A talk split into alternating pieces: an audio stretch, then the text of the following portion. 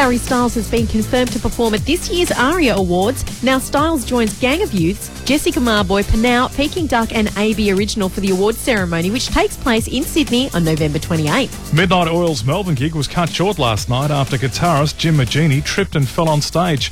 Frontman Peter Garrett came on stage to let everyone know he was okay, but too injured to return. So the band finished the show with an unplanned acoustic performance. It's since been confirmed that he has a badly torn hamstring, but no news yet as to whether they'll cancel their Saturday show at the Domain in Sydney. Paris Jackson has hit back at being labelled wacko. After causing a little controversy with her behaviour at the Melbourne Cup, Paris has found the warmer weather up north to stay on Hamilton Island, but still found time to tweet back at being referred to as wacko, a term that was used to reference her late father, Michael Jackson. She said, You guys are cowards. Bet you don't have the balls to say that to my face. I bet they don't.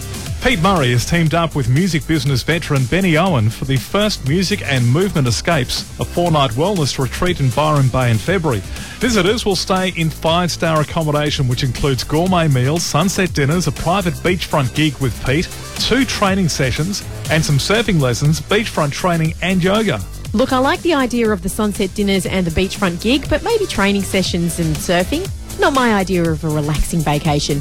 And Andy Murray has welcomed a second daughter with his wife Kim. They already have 18 month old daughter Sophia. Want to hear the celeb and entertainment goss? Coastlive.com.au. Coastlive.com.au. Coast FM.